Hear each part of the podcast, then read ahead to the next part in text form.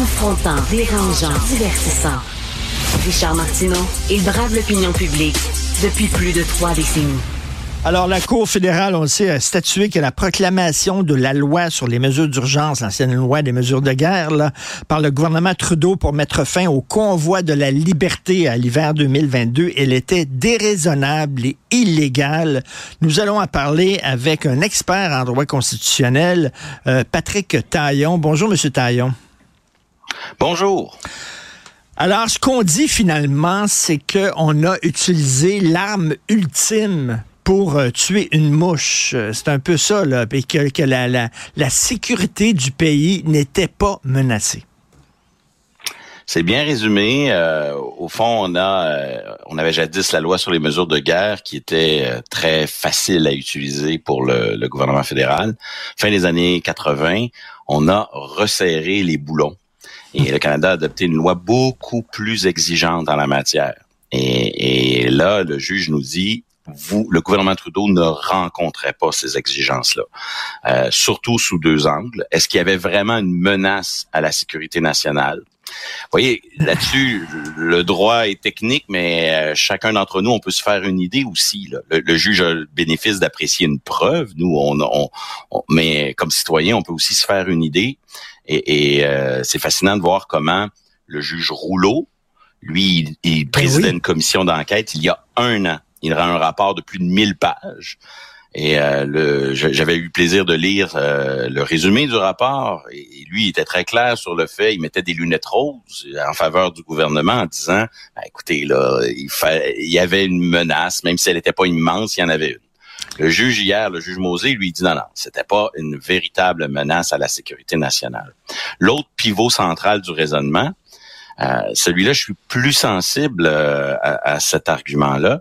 C'est un peu la, question des solutions de rechange. Est-ce qu'on avait épuisé les hmm. moyens normaux? Et là, là-dessus, ça restera toujours la, une tâche euh, dans le dossier du gouvernement Trudeau. Il faut se rappeler à quel point il avait été passif en début de crise. Il avait laissé aller euh, les choses. Là où, par exemple, pour prendre un, exemple contrasté, on avait vu comment le maire de Québec, ici, euh, pour les, manifestations, avait été très proactif avec une stratégie pour s'assurer que les gens puissent, oui, manifester, mais pas nécessairement s'installer à demeure pour toujours. Là. Euh, alors, à l'inverse, à mm-hmm. Ottawa, on avait, on avait mal géré le début de crise. Et, et là-dessus, le gouvernement Trudeau restera toujours un peu en faute de c'est difficile de dire j'ai besoin de, la, de, l'arme ultime quand on n'a pas utilisé les autres outils à la disposition. Et on avait plusieurs provinces qui avaient fait la démonstration, qui avaient eu quand même des, manifestations. On avait eu même le pont Ambassador euh, qui reliait la frontière canado-américaine. On avait réussi avec les moyens normaux à démanteler ces manifestations-là. Fait que le juge revient là-dessus dans son jugement en disant, écoutez, ils n'avaient pas fait cette démonstration-là que c'était indispensable en quelque sorte de recourir à, la loi sur les mesures d'urgence. Il y a plusieurs choses là-dedans. Euh, bon, regardons ce qui s'est passé aux États-Unis, au Capitole. Là, bien sûr, la sécurité du pays était en danger euh, parce qu'il y avait des gens armés qui étaient entrés au Capitole. C'était vraiment presque un coup d'État, une insurrection. Et là, euh, bon, c'était pas comme ça à Ottawa en à l'hiver 2022. Reste que, M. Taillon, il y avait des gens fortement radicalisés qui était armé. On l'a vu, il y a eu des saisies d'armes. Donc, euh, quoi, est-ce qu'il fallait attendre que ça pète euh, pour agir ou euh, la, question se pose? Oui. C'est pour ça, là, on a vraiment un, juge rouleau il y a un an qui dit le verre était à moitié plein, on a confisqué des armes, il y avait des gens radicalisés là-dedans. Puis là, on a un, juge qui dit le verre est à moitié vide, c'était pas si dangereux. Et, euh, à cet égard, euh, c'est évident que le dossier va aller en appel parce que euh, ça reste une question d'appréciation des faits sur l'ampleur de la menace et l'utilisation des solutions de rechange. Un aspect qui est décevant dans la décision, puis vous me, pardonnerez d'être un peu à la défense du gouvernement Trudeau pour un instant. Euh, il y a un gros contraste entre ce que Justin Trudeau a fait des pouvoirs euh, d'urgence versus son père euh, en octobre 70. Mm-hmm. Mm-hmm. Et euh, effectivement, Justin Trudeau s'est donné un chèque en blanc avec des outils comme la confiscation de comptes bancaires qui sont manifestement contraires à nos droits et libertés, j'en conviens. Mais là où le, le, juge Mosley hier aurait pu être un petit peu plus indulgent avec le gouvernement Trudeau, c'est qu'il y a quand même une marge entre les pouvoirs que le gouvernement Trudeau s'est donné puis la façon dont il les a utilisés.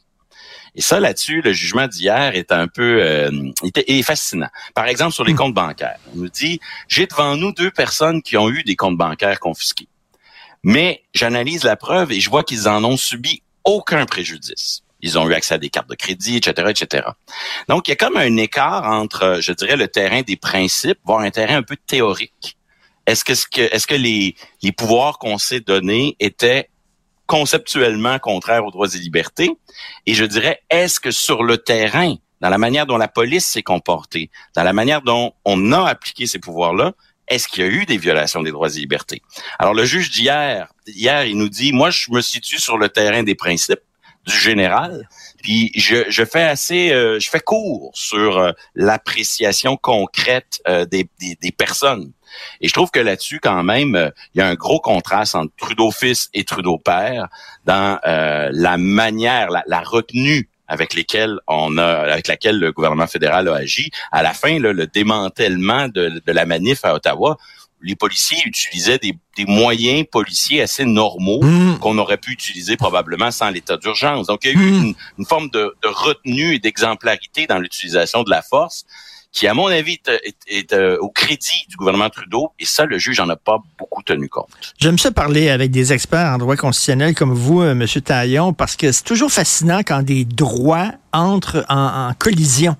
Hein, droit individuel contre droit, droit collectif. Là, droit à la liberté d'expression, mais contre aussi droit à assurer la sécurité de l'État. Euh, c'est intéressant de savoir, tout est en matière, tout est matière à interprétation. Et M. Taillon, lorsque le juge Richard Mosley dit euh, l'invocation de la loi violait la liberté d'expression, moi, je me dis, arriver avec un 18 roues, enlever les roues euh, pour être sûr qu'on ne sera pas towé, comme on dit, on ne sera pas remorqué, sacrer des 18 roues euh, dans le plein milieu d'un centre-ville, klaxonner toute la nuit, installer euh, des bains tourbillons dans le plein milieu de la rue. Est-ce que c'est vraiment de la liberté d'expression? Non, en fait, et, les manifestants eux-mêmes, qui étaient souvent un tendance libertarien là, euh, tombaient vite dans le piège, je dirais, de voir leurs droits et libertés un peu en silo, comme s'ils vivaient ben dans une bulle, comme si leurs droits étaient absolus. C'est pas comme ça que ça marche en vérité. Euh, L'État euh, est en mesure de limiter tous les droits s'il est capable de démontrer qu'il le fait pour un objectif valable avec des moyens raisonnables. Et euh, grosso modo, euh, la crise de la COVID l'a démontré, hein, des libertés que l'on croyait essentielles, comme le, simple fait de marcher dans la rue le soir, là, peuvent mm-hmm. être mises en question si c'est fait pour un bon objectif avec des solutions, disons, avec des solutions les moins attentatoires possibles aux droits. Alors là-dessus, c'est là que le gouvernement Trudeau échoue. C'est, on le dit, vous poursuiviez un objectif qui était tout à fait valable, mais il y avait des solutions de rechange avant d'arriver à cette arme ultime. Et c'est, c'est là que mm-hmm. s'inscrit la défaite. Mais effectivement, il faut, il faut éviter une interprétation euh, qui tend vers une espèce d'absolu euh, de l'individu. Euh, les droits peuvent être limités non seulement au nom des, des droits des autres, mais même aussi au nom de n'importe quel intérêt public, là, euh, notamment la ben sécurité.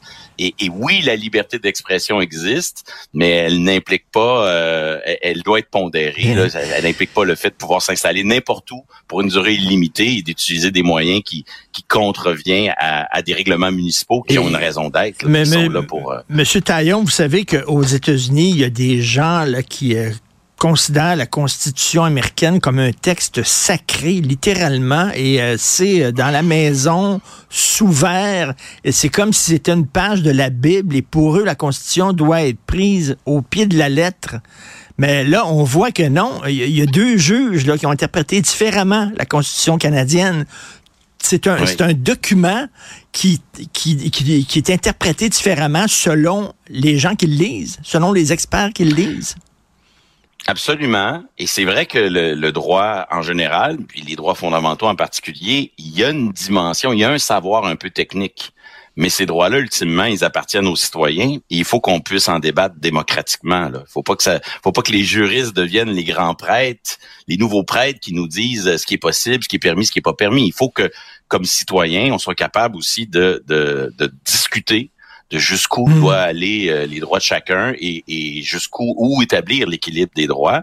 Donc euh, là-dessus, les États-Unis sont divisés par euh, un, un, débat existentiel entre ceux qui voudraient qu'on interprète la Constitution au pied de la lettre avec mmh. le sens que, que les mots avaient euh, il y a plusieurs siècles, ou ceux qui voudraient que ce soit un peu plus euh, évolutif en fonction ben, euh, du contexte. Ça, c'est un élément de contraste important aux États-Unis. Et aussi, il faut le concéder, aux États-Unis, les États-Unis sont probablement le pays, euh, sont assurément le pays où la liberté d'expression est interprétée le plus largement. Il n'y a, a, pas d'équivalent dans les États européens, puis le Canada là-dessus se situe quand même un peu à mi-chemin entre l'Europe et les États-Unis.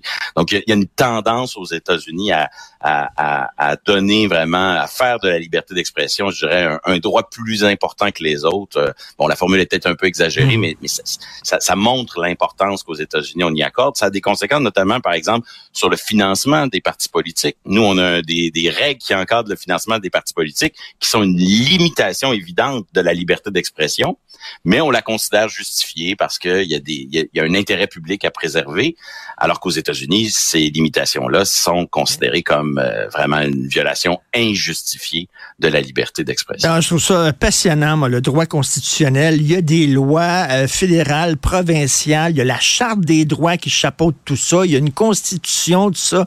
Et comment on fait l'équilibre de tout ça? Bien, ça prend des experts comme vous. Euh, on va se reparler, euh, j'espère. Monsieur Patrick Taillon, professeur en droit constitutionnel, merci beaucoup. Bonne journée. Au plaisir. Au revoir.